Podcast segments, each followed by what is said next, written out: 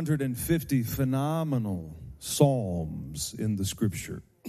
the late, great Ed Cole used to teach in his men's training program that you should read Proverbs in the morning to fill yourself with wisdom for the day. But each day takes its toll and extracts things from you. So before you go to bed, he taught his men to read Psalms.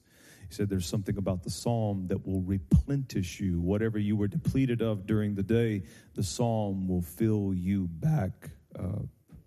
150 psalms, quite a volume. 150 psalms with five divisions of psalms. The five divisions of psalms are known as number one, thanksgiving. Not only thanksgiving, but how to instruction, practical instruction. The Psalms teach us that it's not just that God wants to be thanked, but there is also a way to thank God. There is a protocol for offering thanks to God. You don't just receive a blessing and say, Thank you. There's a way that you can approach God and give Him the thanks that He deserves. And then the second division is praise, not only active praise to God, but also how to instruction. David teaches that there is a protocol of praise, that you should not approach God just any old kind of way, but you should care enough and honor him enough to find out how he wants to be praised. David said things like, Praise him on the stringed instruments, praised him on the high sounding cymbals, praise him in the dance. He said, Let everything that has breath praise the Lord. In a way, he was talking about all of the wind instruments, which he invented and perfected many of the wind instruments for the use of praising God. He said, Enter his gates with thanksgiving, but you enter his courts with praise. That's why, as I've been offering these various cases to the courts of heaven, I never offer a case without giving God a praise, because praise is my entryway into the courts of heaven enter his courts with praise. Be thankful unto him and bless his name, for the Lord is good. David said, From the rising of the sun to the going down of the same, that the name of the Lord is to be praised, letting us know that praise is appropriate in the morning and praise is appropriate in the evening time. Number three is Wisdom for royalties is the third division of Psalms. Some people also label it historicity.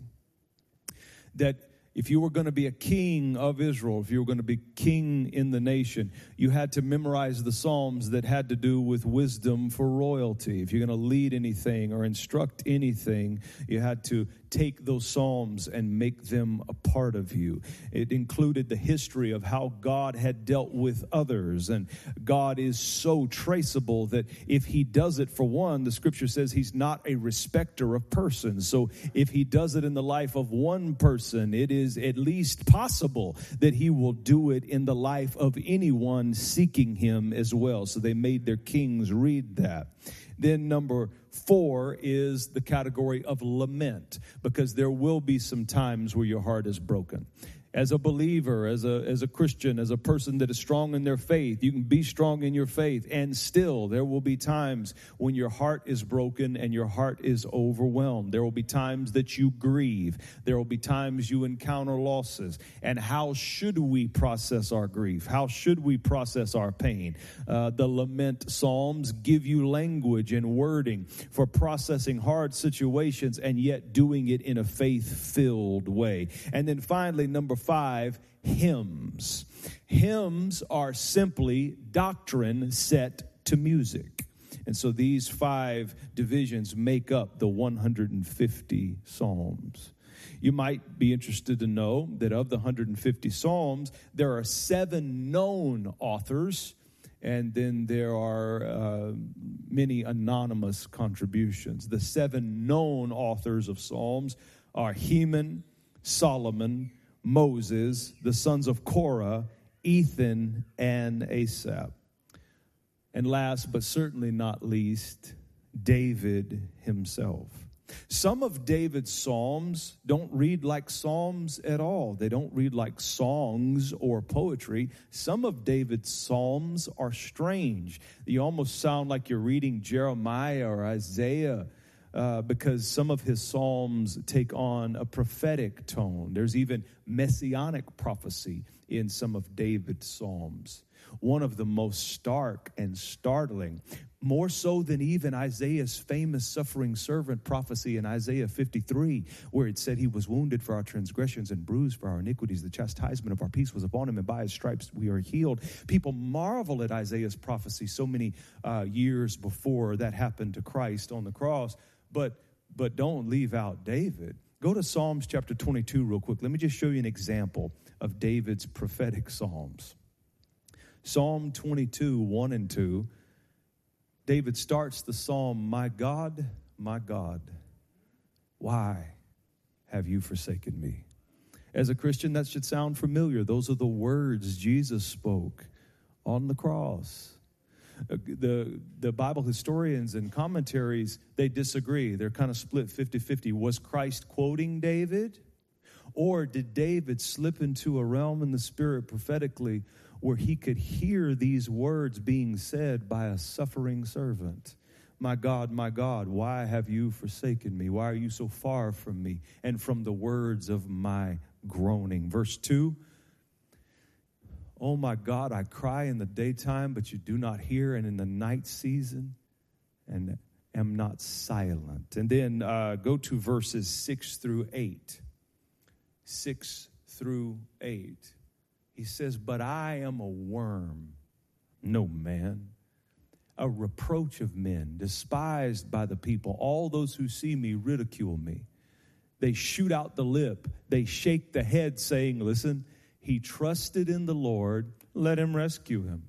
Let him deliver him since he delights in him. If you're a Christian and you know the story of the crucifixion, that should sound familiar. Those were the words verbatim that the crowd that was mocking Jesus said. Since he trusted in God so much, let him deliver him. Very interesting. Look at verses 14 through 18. I am poured out like water. All of my bones are out of joint. My heart is like wax. It is melted within me. My strength is dried up like a potsherd, and my tongue clings to my jaws. And you have brought me to the dust of death. For the dogs surrounded me. The congregation of the wicked has enclosed me. They pierced my. Are you reading this? They pierced my hands and my feet. How could he have known? It's a prophetic psalm. He's writing that psalm as a prophecy from Christ's perspective while Christ was dying. And he knew he knew he was writing something prophetic, but he had no idea he would be writing it about the Son of God. He knew he was writing something prophetic, but he had no idea he'd be writing it about God manifested in the flesh himself. It's a marvelous song. Now, as you read the Psalms, you will notice an obsession. Speaking of obsessions, there are many obsessions that people can be overcome with in life. You know, I know people who are obsessed with golf, you know, they, they're obsessed with. They don't just play golf; they are obsessed with golf. Everything is about golf. I know people that are obsessed making those little uh, model airplane things, you know, and you go into a room in their house and the whole thing is dedicated to model airplanes. There's many obsessions in life. For David, it just so happens that his obsession was God. And the scripture bears this out. God speaks to Samuel and says, I want you to go to Jesse's house and anoint one of his sons because, and this is God's language, I have found a man that's after my heart. That was David's approach. That was David's pursuit. He was after God's heart. So Samuel takes seven quarts of oil to Jesse's house. And when the prophet of the nation pulls up to Jesse's house with seven quarts of oil, it required seven quarts of oil to anoint a king. So all the boys look at the prophet of the nation. He's the most famous man in the nation. He pulls up to their house. He's got seven quarts of oil. They got excited. He's here to anoint a king. So they all line up, you know, in front of him. seven of Jesse's eight sons line up, and Eliab, the tallest one, the, the oldest one, the one that was tall, dark, and handsome, he stands in front of Samuel, and Samuel looks at him, and Samuel says in the scripture, Surely this is the Lord's anointed. God said, Hold up, bud. Man looks on the outward appearance, but God looks at the heart. And so Samuel, you know, well, that's a that's a good phrase, but I'm going to anoint this one. He loads up those seven quarts of oil in the horn, you know, and he he pours he pours the horn out on Eliab's head, and it, it won't the oil won't flow. And so, he, well, let me try the next son. He, he's pretty good looking too. He's pretty tall and strong too. And he goes down seven sons down the line. Oil won't flow. Looks at Jesse. You got any other boys? You know yeah, the run of the family's out in the field. Well, bring him in. And, and he comes in, and finally the oil starts to flow. Because your oil knows you.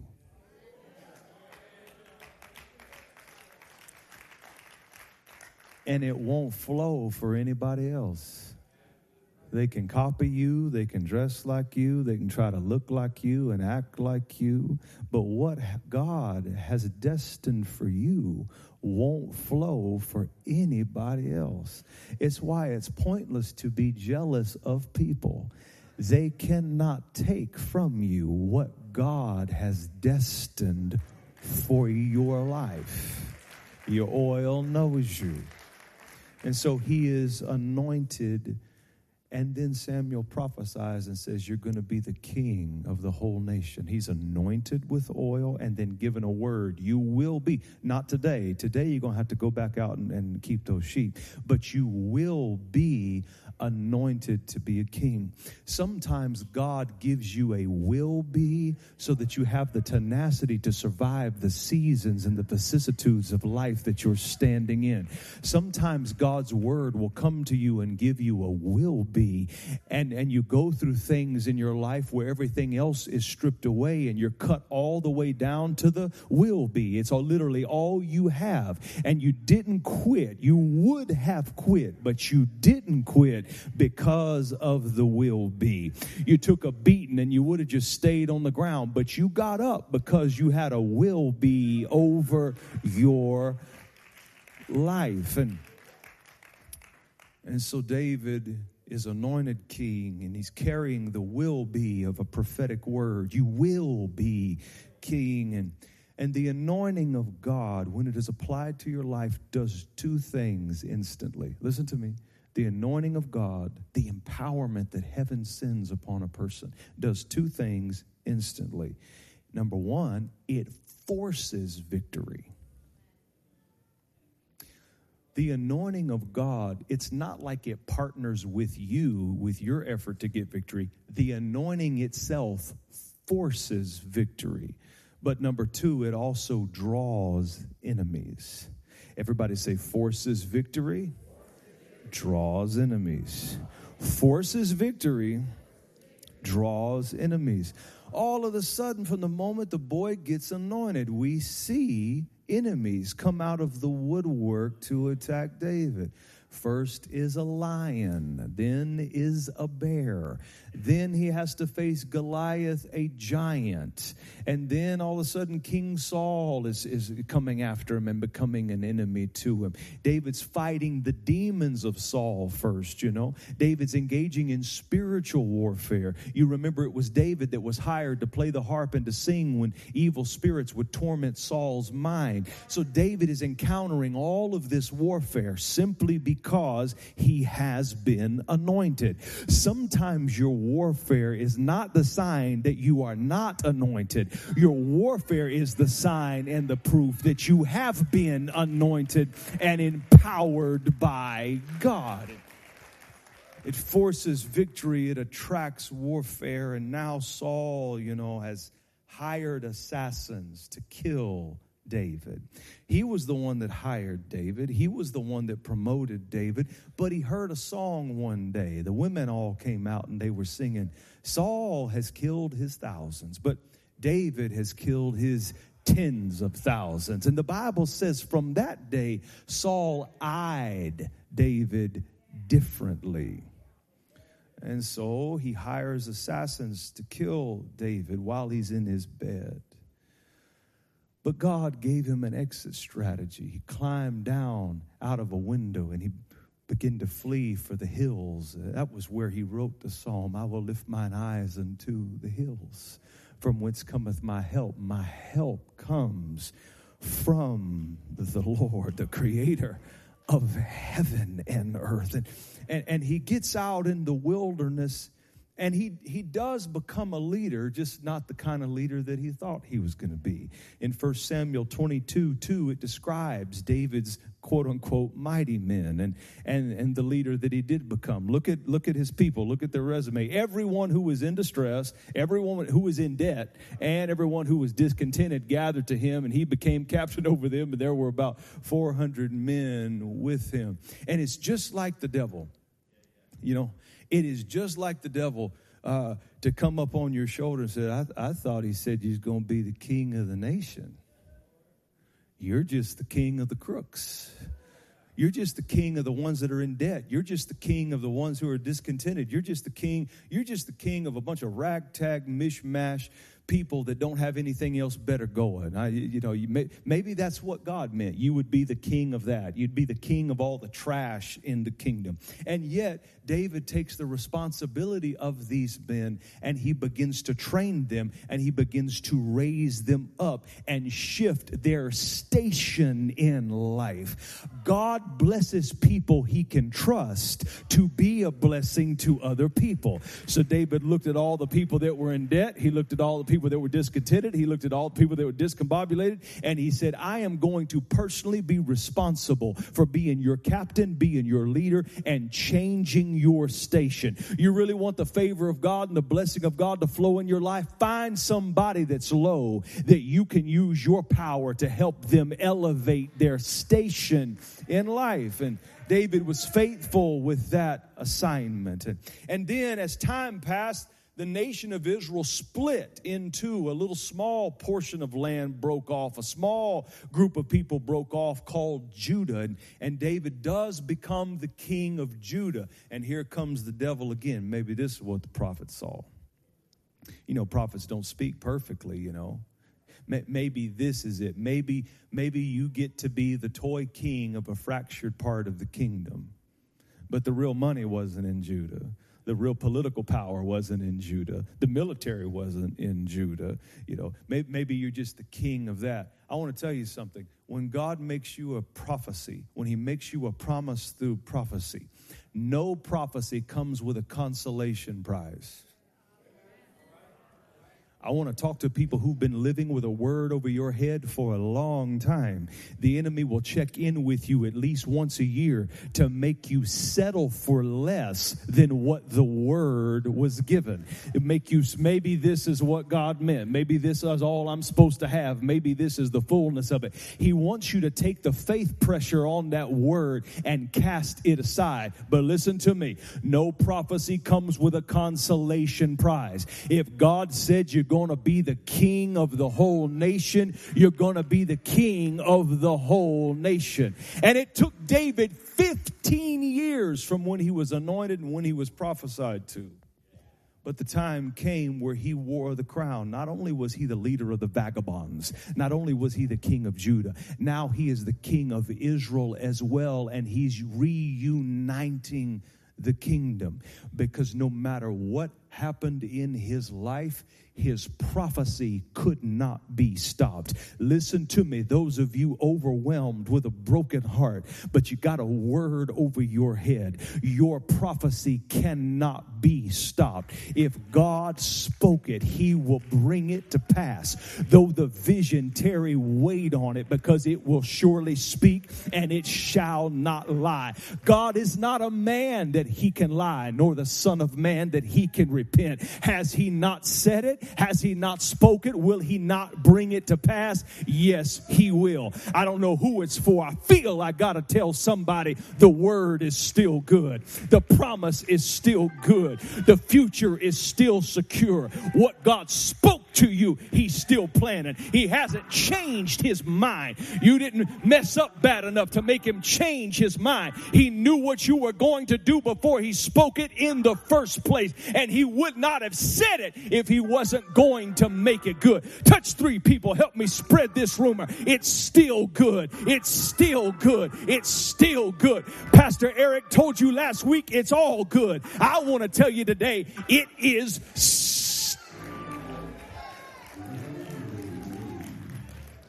Now, David is living in his destiny. The fullness of time has come and his word has burst into manifestation in the earth. He is the king. He holds the power. He holds the finance. But in the text, his soul is bleeding. Because while it is true, he is king, he had to run for his life when Saul was trying to kill him. He had to outrun the assassins that were tracking him, trying to kill him. He went through so much running. But now in our text, he's an older man. He's accomplished all that God said he would accomplish. His dreams have been fulfilled, but now he's got to run again. And there's a difference running when you're 20.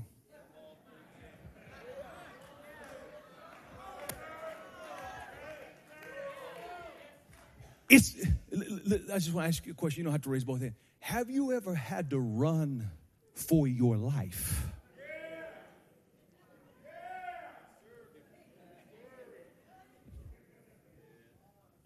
You ever been in a situation where somebody's chasing you and if they could catch you, they would kill you? There's a way you run when you're running for your life.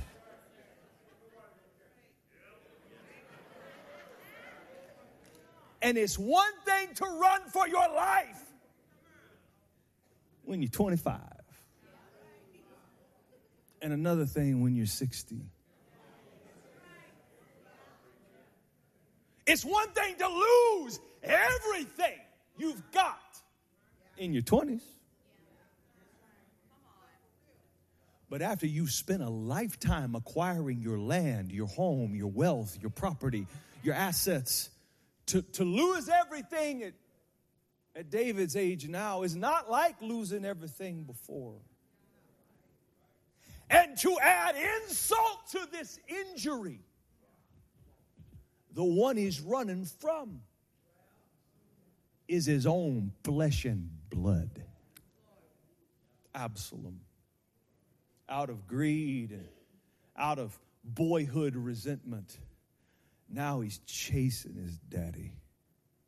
Once again, assassins have been employed.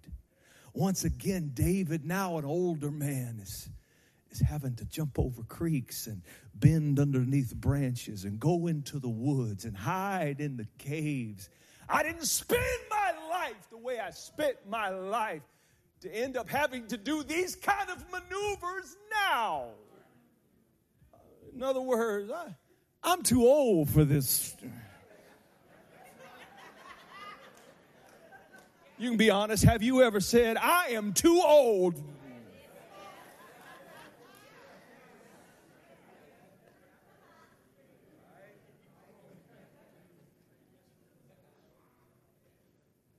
can't go to any of his allies. Absalom bought him. He can't go to any of his trusted sources. So he goes in Psalm 61 to the only one he can go to. And he says, Here, listen at this.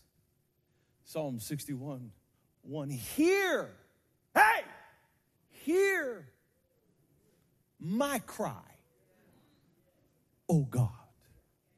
Attend to my prayer. Interesting language he uses. If you are a Bible student, you will know that David had memorized the Pentateuch, the first five books of the Bible.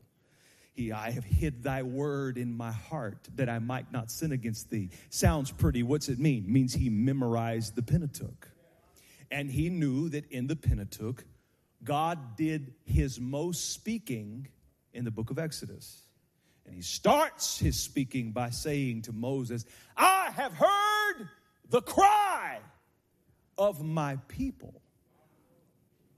David knows God will hear the cry of his collective people. But David's not a part of a people anymore. David is all by himself. So he comes to God and he's saying, I'm not coming to you today as a member of a group. I'm not coming to you today as an Israelite. I'm not coming to you as a Jew. I'm not coming here on behalf of anyone, and no one's coming to you on behalf of me. I'm coming to you as an individual. It's just me, oh Lord, standing in the need of prayer. Not my mother, not my father, not my sister, not my brother. This is my personal cry.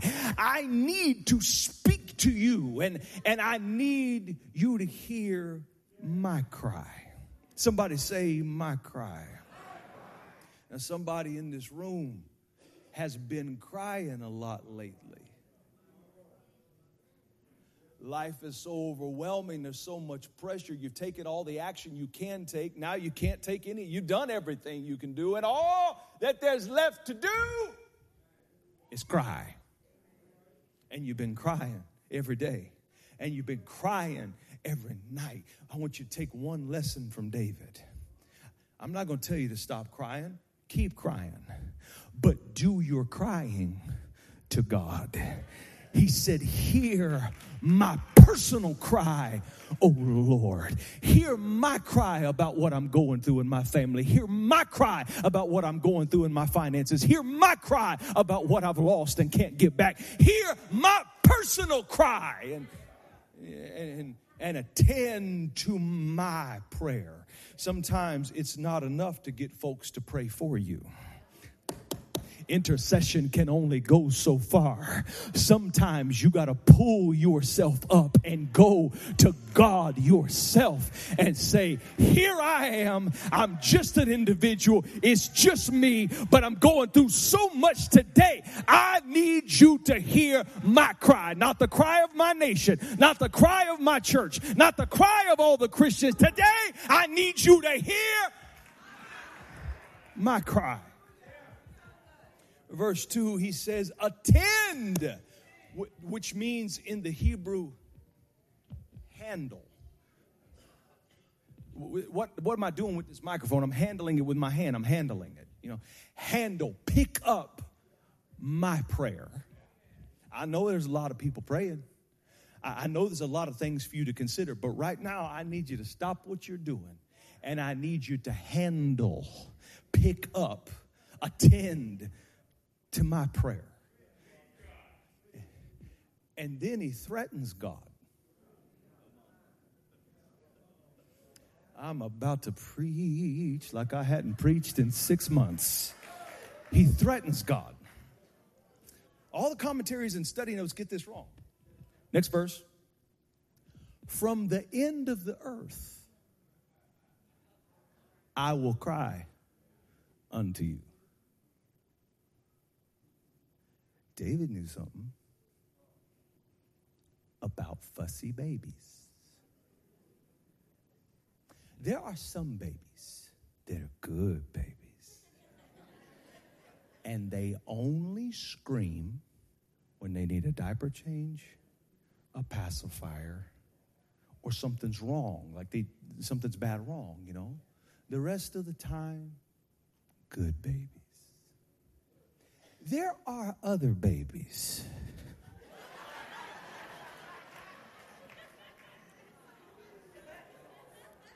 You can change them, you can feed them, you can give them a pacifier, you can put them up, set them up. They're just perfect serenity. And they just get a thing of, you are going to hear the full volume of all my lungs today for the next two hours. Get ready. The other day,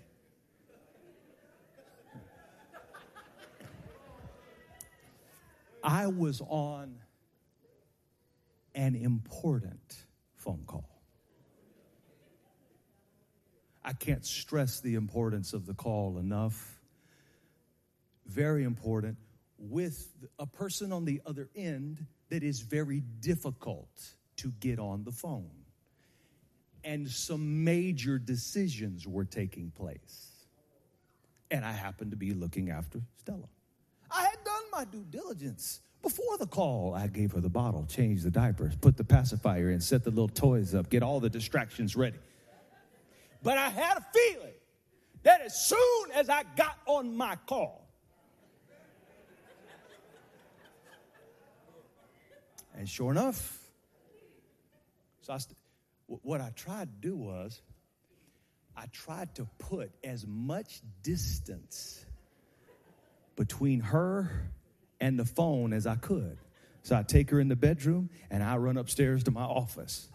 I can still hear her in the office. And the person on the phone says, Is that your baby crying? Is this a bad time for this call? Should we reschedule for 13 months down the road? So I'm scrambling. I go and I put her in our bedroom closet and shut the door. Run to the boys' room upstairs, get in their closet, shut the door. I can still hear.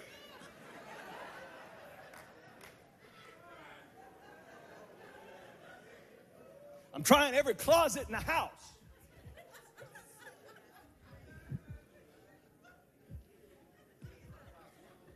And there's something God puts in a baby and a good parent, if you are a good parent, that when a good parent's baby is screaming, your mind cannot focus on literally anything else productive except getting the baby to shut.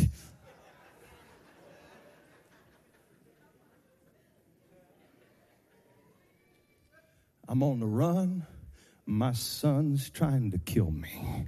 I don't have no place to go and they're chasing me. So I'm crying to you. And right now, I'm crying in Israel. But God, I want you to know something. If they chase me from Israel to Egypt, then I'll be crying in Egypt. If they chase me from Egypt to Asia, I'll be crying in Asia. If they chase me from Asia to Antarctica, I will be standing with the Eskimos in an igloo crying to you. I want you to know there's not a room in the earth you can put me in or they they can chase me to that will cause me to shut up. I want you to know, God, you're gonna hear my cry. I will not stop screaming until you come and attend to my prayer. You're gonna have to hear me in the morning, in the noonday, and in the middle of the night. There's no room to the ends of the earth. I'm gonna cry until you answer. Sometimes you got to become a bad baby. Sometimes you have to make the decision I'm not stopping until you answer me. You're to have to hear it every single day, multiple times a day. My child is hooked on drugs. You're going to have to hear me tell you about it every single day until you deliver them and move them back home. My marriage is going through hell. You're going to hear about it every single day until we see a change in this situation. The finances are a, are a wreck, and you're going to hear about it every single day until we see a change. Hear my cry, oh God, attend to my prayer. And I felt this so strong. I felt that we were going to be gathered together, and amongst us, there were going to be so many people who had so many overwhelming needs, and that the hearts of the people would be overwhelmed with this attitude, with this disposition, with this perspective.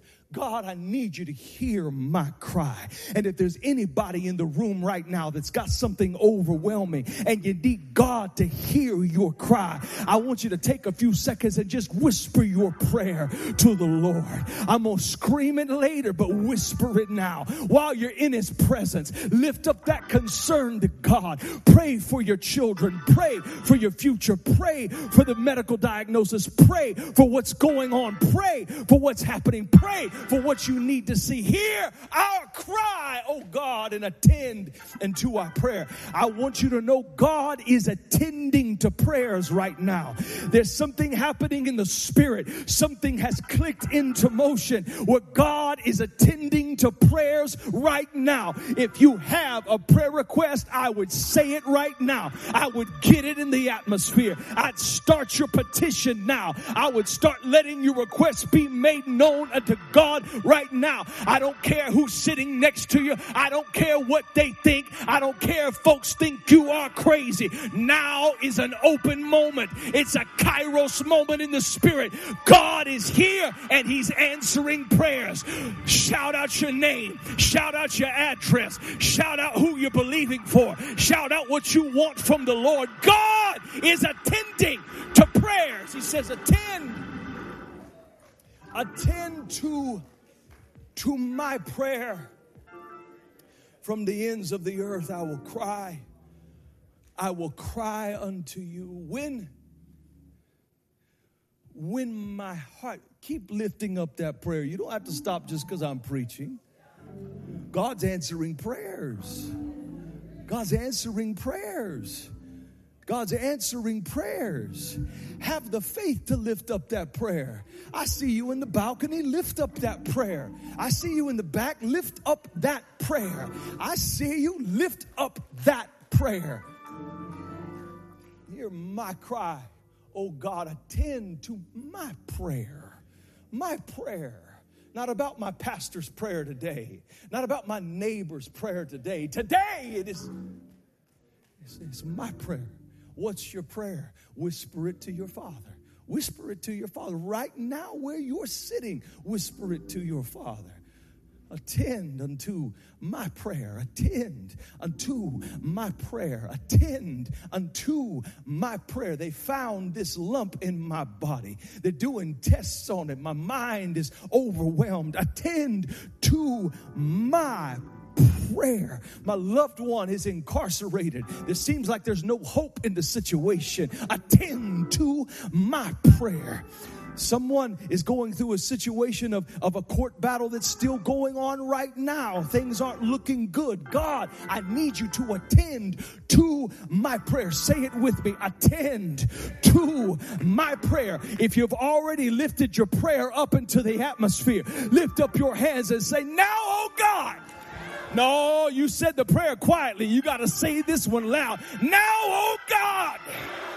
Uh, now, oh God. Attend to my prayer. Now give him praise right where you're standing. Attend to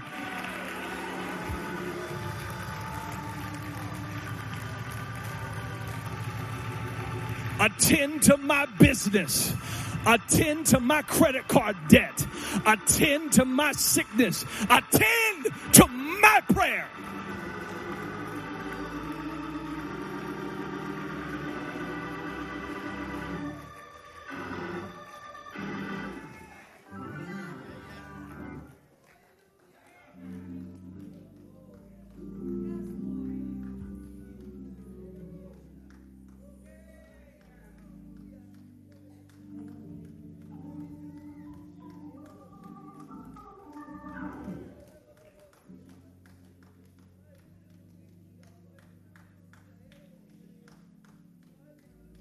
Careful. It's a holy moment because some of people's deepest things are still going up right now in the atmosphere. They just now mustered up the faith to whisper a prayer to God from the deepest place. It's a sovereign moment. It's a holy moment. It's a it's a dedicated day. It's a marked day. Hear my cry, oh God. I would cry to people, but they can't change it. I'd cry to the government, but they can't change it. I'd cry to my family, but they can't change it. I'd cry to a lawyer, but they can't reverse it. So I'm coming to the only one I can cry to. Hear my cry. Whatever makes you cry, whisper it out to God. Hear my cry, oh God. Attend to my prayer. My prayer my prayer. Be anxious for nothing, but in everything by prayer, supplication with thanksgiving, let your requests be made known unto God. And the peace of God, which passes all understanding, will guard your hearts and minds through Christ Jesus. Hear my prayer.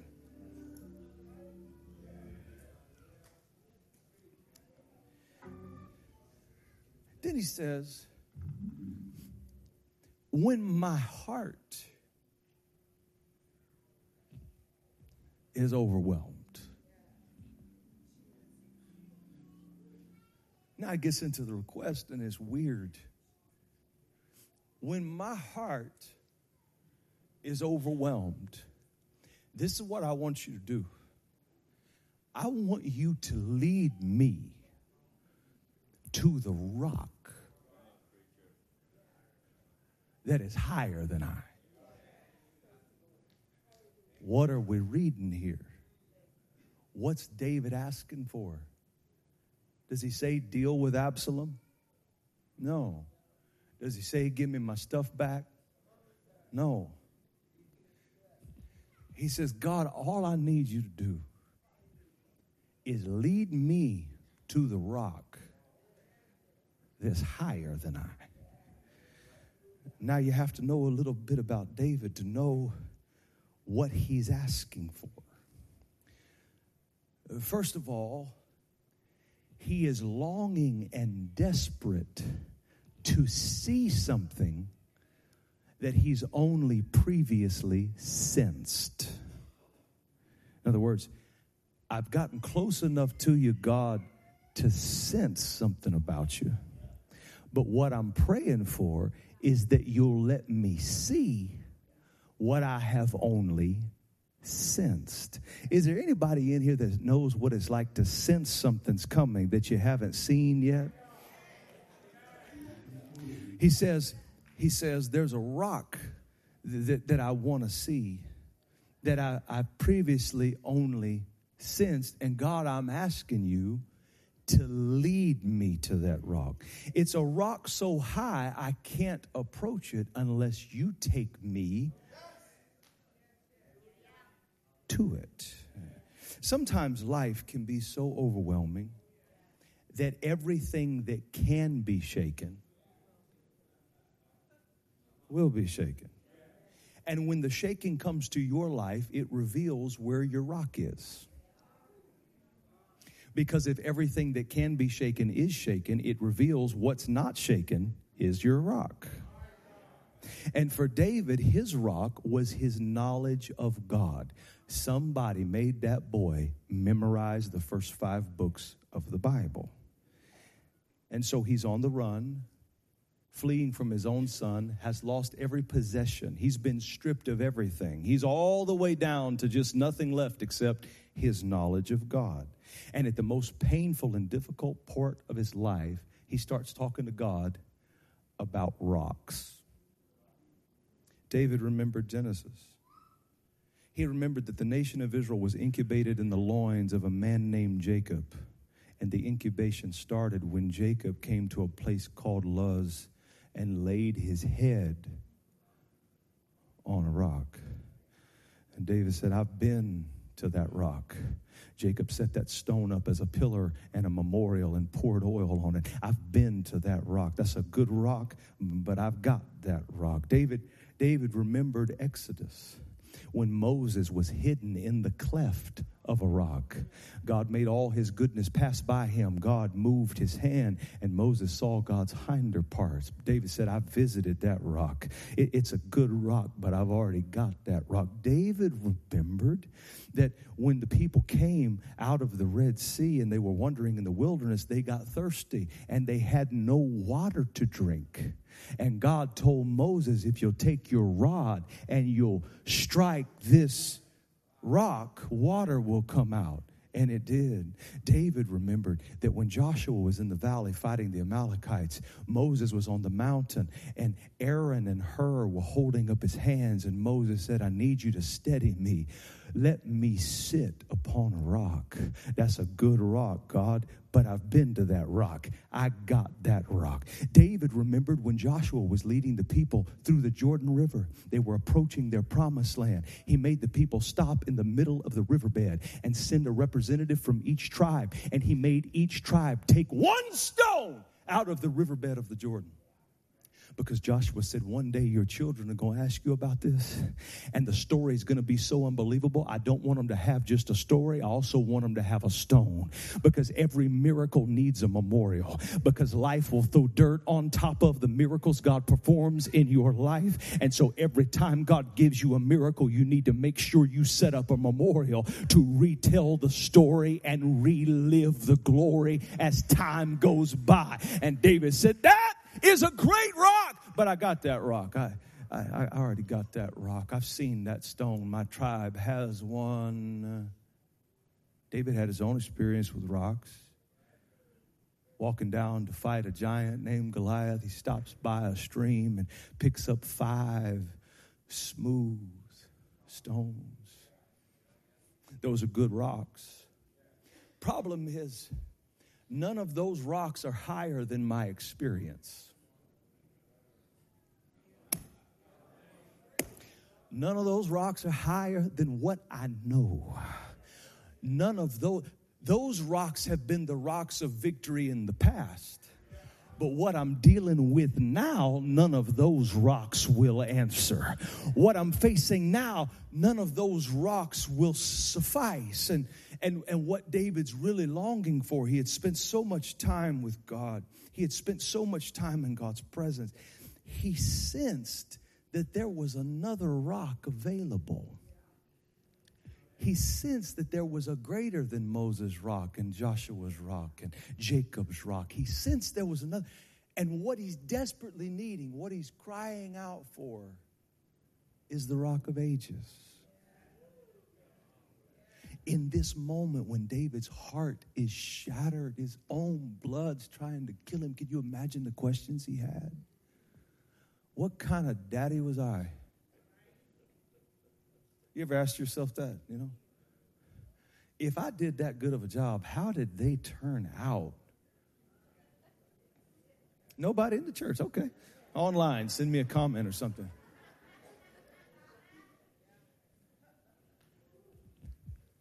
Sometimes the worse the kid turns out, the worse the parent feels because you're wondering, did I mess it up? You know, did I not shield them enough from my own brokenness? That they got to carry their own brokenness and some of mine too? Did I dump extra on them when they were too vulnerable to carry it? Did I break them? You ever ask yourself that? Did I, did I break them in some way? Imagine what he's feeling. Imagine how worthless he feels as a father, how powerless he feels as a kid. Imagine how unloved he feels. I was king for this long, in power this long, all these relationships, and I can't go to nobody. Maybe none of them love me anyway. Maybe they were just there because I was the king. Imagine how worthless he feels. You know what he needs? He needs the gospel. See, at this point, a thousand years before Christ, David knows God loves him in some kind of general way. But for this level of pain, he needs to know God so loved the world that he gave his only begotten Son, that whoever would believe in him would not perish but have everlasting life. David knows God's for him, but he doesn't know that he was wounded for our transgressions, that he was bruised for our iniquities, that the chastisement of our peace was laid upon him, and by his stripes we are healed. David needed to hear what Jesus would later say to Peter. Upon this rock, I will build my church and the gates of hell shall not prevail against it. David needed to hear that he was a part of something that no matter what was coming against you, no matter what was threatening you, no matter how many assassins had been hired, that it would not succeed because of what you were included in. He needed the gospel. He needed the chief cornerstone of our salvation, the stone that the builders rejected. He needed the rock called Christ. But all God could do is just say, He's coming. He's coming. When he cried out, Lead me to the rock that is higher than I, the only response God could give He's coming. He's coming. It's not time yet. It's not the dispensation yet. It's about a thousand years in the future from where you are standing right now. David needed the gifts of Christ that Christ gave to the church as he was ascending. In Ephesians 4, he gave some apostles, some prophets, some evangelists, some pastors, some teachers. David needed that. That could have answered what was going on in his soul, but but he's coming. He's coming. So that is the reason, ladies and gentlemen, that I entitled the message Better Off Than David. No matter what you are going through this morning, no matter what is overwhelming your heart, no matter what has your emotions in a vice grip, in your trouble, in your trial, in your situation, you are better off than David. Because if you have Jesus, if you know the gospel of Jesus Christ, if you know he loved you, if you know he loved you so much he bled, suffered, died, and rose again to save you and to forgive you of your sins, if you know that, you're better off than David. David wrote, the Lord is my shepherd. I shall not want. One of the most quoted pieces of old world literature ever listed in time. And yet, if you know Jesus, you're better off than David. David wrote, Thou, O Lord, are a shield for me, my glory and the lifter up of my head. He wrote that, but he didn't know Jesus. If you know Jesus, you're better off than David. David wrote, The Lord Lord is my light and my salvation. Whom shall I fear? The Lord is the strength of my life. Of whom should I be afraid? But if you know Jesus, if you've been washed in the blood, if you've confessed Him as your Lord and Savior, if you've taken Holy Communion, if you're a part of the church, if you've had the anointing of the Holy Ghost on your head, then you are better off than David. Jesus said, I am going to send the comforter in my name and he will comfort you and through him not will I be with you anymore but I shall be in you. When David's praying with a broken heart what he really needs is to pray in the Holy Ghost. What he really needs is to pray in tongues. What he really needs is to be filled with the spirit to not just have the spirit on him, but to have the Spirit in him. David is standing there sensing something is coming, praying for a rock that will manifest in the future. But God said, Not yet, not yet, not yet. But if you've been baptized in water in the name of Jesus, if you've received the Holy Spirit, if you speak with other tongues, if you know the Lord's Prayer, brothers and sisters, no matter what you're facing, you're better off.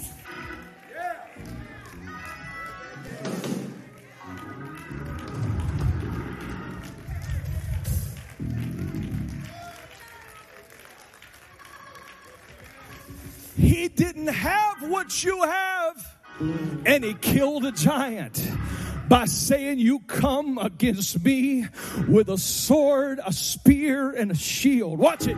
But I come against you in the name of the Lord. But he didn't know the name.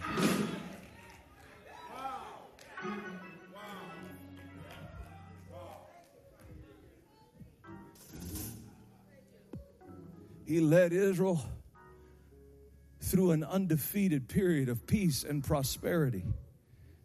He said, he prayed, Send now prosperity, O God. And God opened up heaven over Israel. But if you know Jesus, you're better off than David.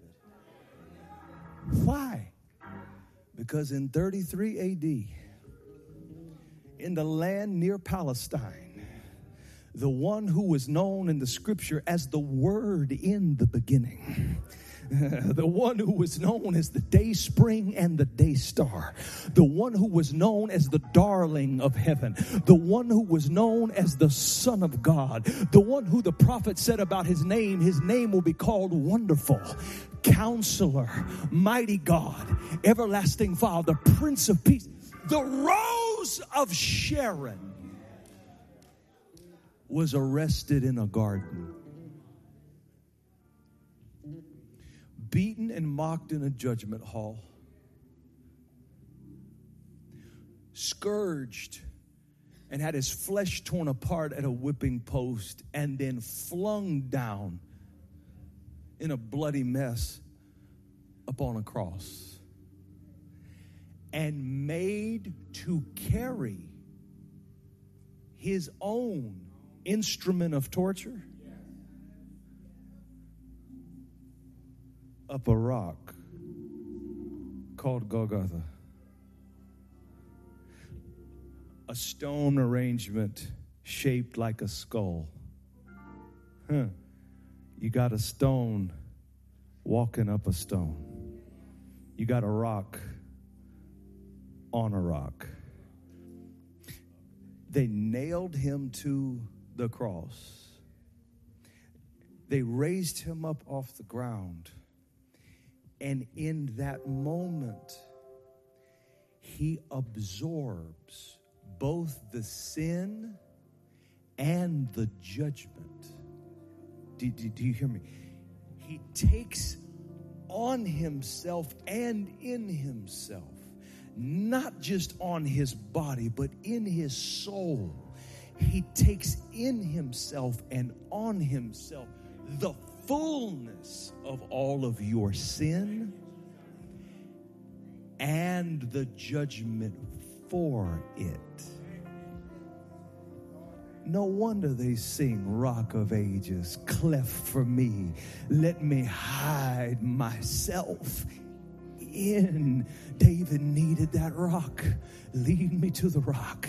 Lead me to the rock. Lead me to the rock. God had to say no. Not for this time. He's coming. But but you you got the rock David couldn't throw. You got the rock David couldn't stand on. You got the rock David didn't have access to. You got the rock that he sensed but couldn't see. Jesus is the rock. Jesus is.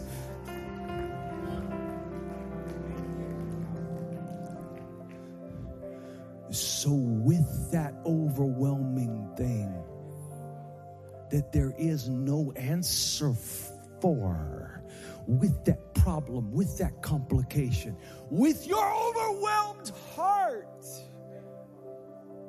as bad as it can be, you're still better off than David.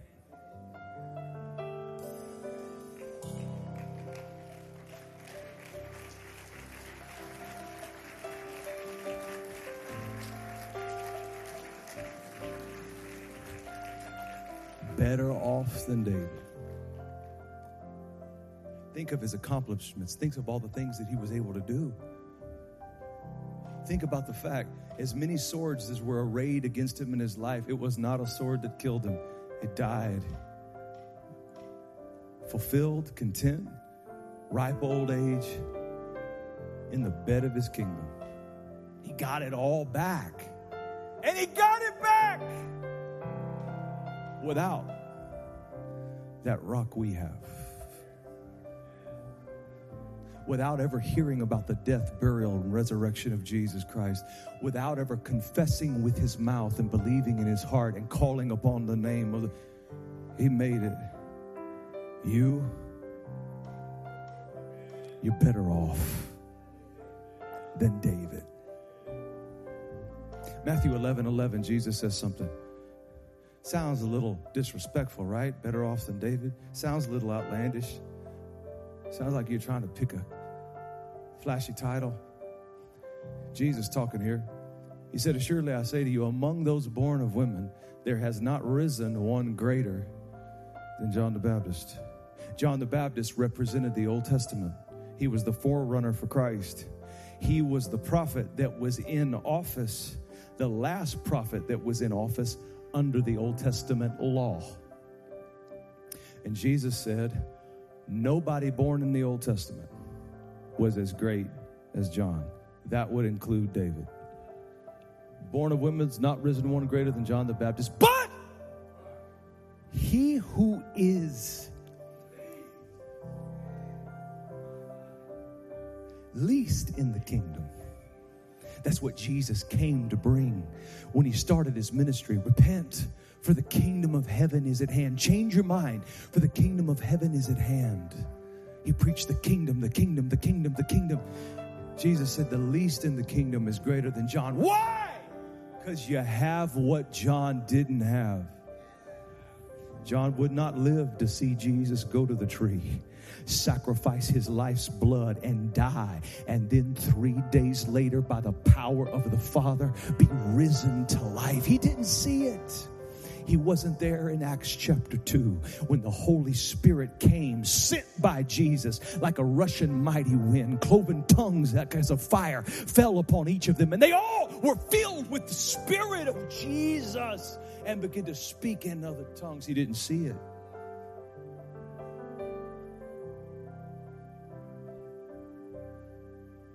You're better off than David. Mama, your child's hurting. Things are broken. You don't have the answers. And you feel so small, so inept, so incapable of fixing this. You're better off than David. What David wanted and needed, he was a thousand years too early for. But what you've got, listen, listen, listen. Bring that down. It's really nice and I love it and I love the atmosphere. I'm going to ruin it for a second. All, all the way down, all the way down. There's this place we would go to, and I just want to leave you with this. I can't solve problems today. I'm here to point you at Jesus. All the way down. There's this, there's this old, old song. We were at a conference one day, and there was this lady. I was a little boy.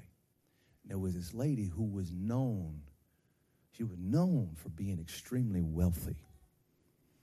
And she was elderly, and she came up, took the mic, and she was shaking. Her voice was shaky and cracky and all that.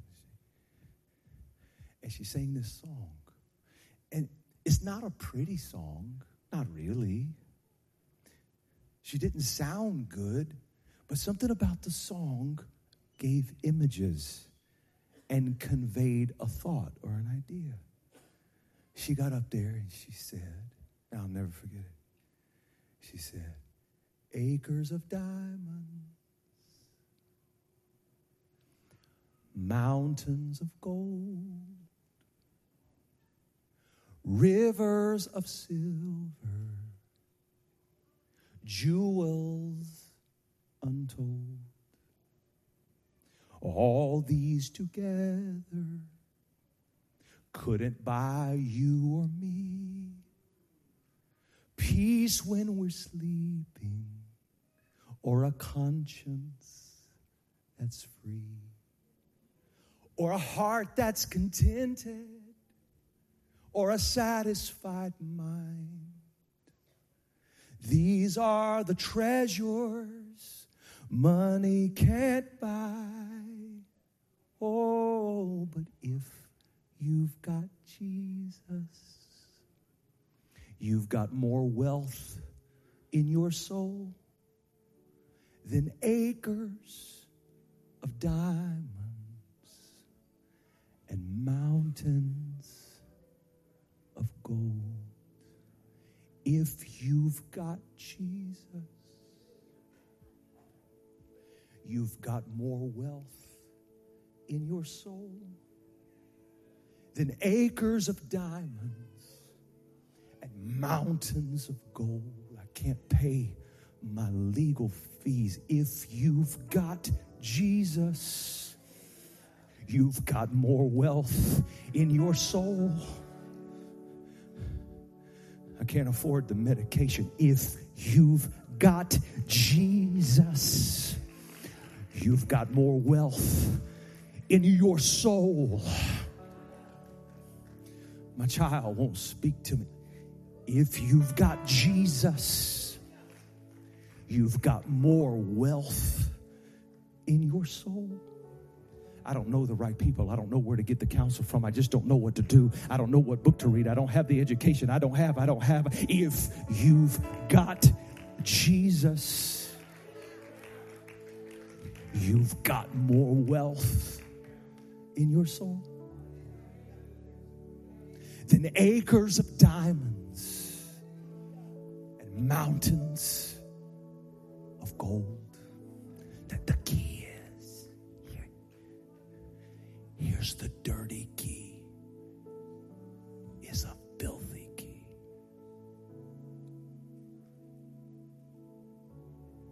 You got to see him as valuable.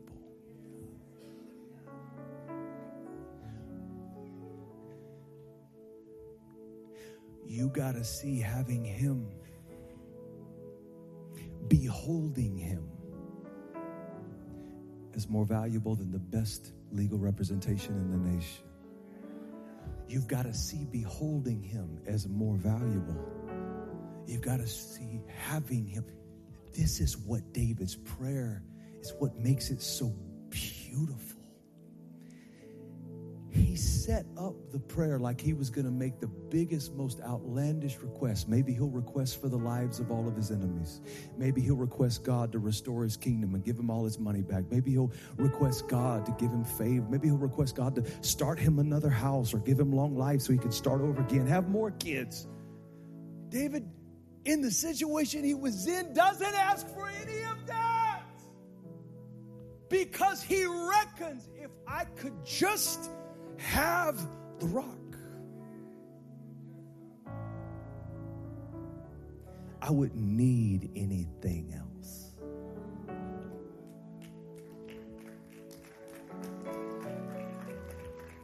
And he didn't, and he didn't get it, but you did.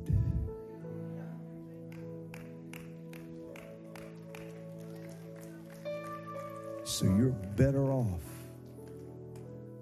than David. Stand to your feet. Give the Lord a praise all over the room.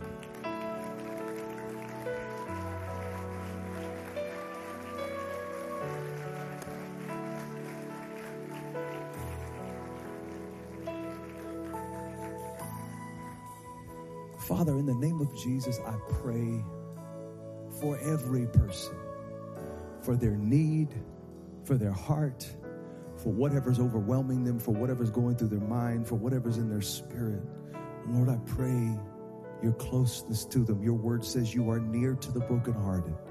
And you said in your word that when we believe in the gospel of Jesus Christ, when we believe that Jesus is who the gospel says he is and that he did what the gospel says he did, that when we believe it in our heart and simply confess that we believe it with our mouth, that whoever calls on the name of the Lord shall be saved. You gave us so much more than David had. You've made us better off than David. And so, Lord, by the power of the name of Jesus, the word of Jesus and the blood of Jesus, I lift your people up to you. Right now, I lift their prayers that they offered earlier up to you. And God, I ask you to hear, to help. I ask heaven to respond. I ask heaven to rule on court cases. I ask heaven to rule on unjust sentences. I ask heaven to rule in the favor of people in the name of Jesus. And God, I pray even more than that that an awareness of the value of Jesus would baptize this church. An awareness of the worth of Jesus would baptize this church. I pray that the passion and desperation that David had, saying, Oh God, just lead, I don't want nothing else. Just lead me to that rock that I've sensed but haven't seen. Just lead me to that rock that I sense is coming. David really was saying, God, could you give me Jesus? I pray you would pierce our hearts and pull us to you that way. That the burning desire within us would be more of Him, more of Him, more of Him. Lead me to the rock that is higher than I. David couldn't get that prayer answered, but we can today. We can all say, Lead me to the rock that is higher than I. Lead me to Jesus. Lead me away from my flesh, away from my sin, away from my habits, away from my darkness. Let me see the light that shined in darkness. Let me see the light of Christ. Lead me to Jesus. I pray these things in Jesus' name. Give the Lord a hand clap of praise all over the room. Hallelujah. Hallelujah.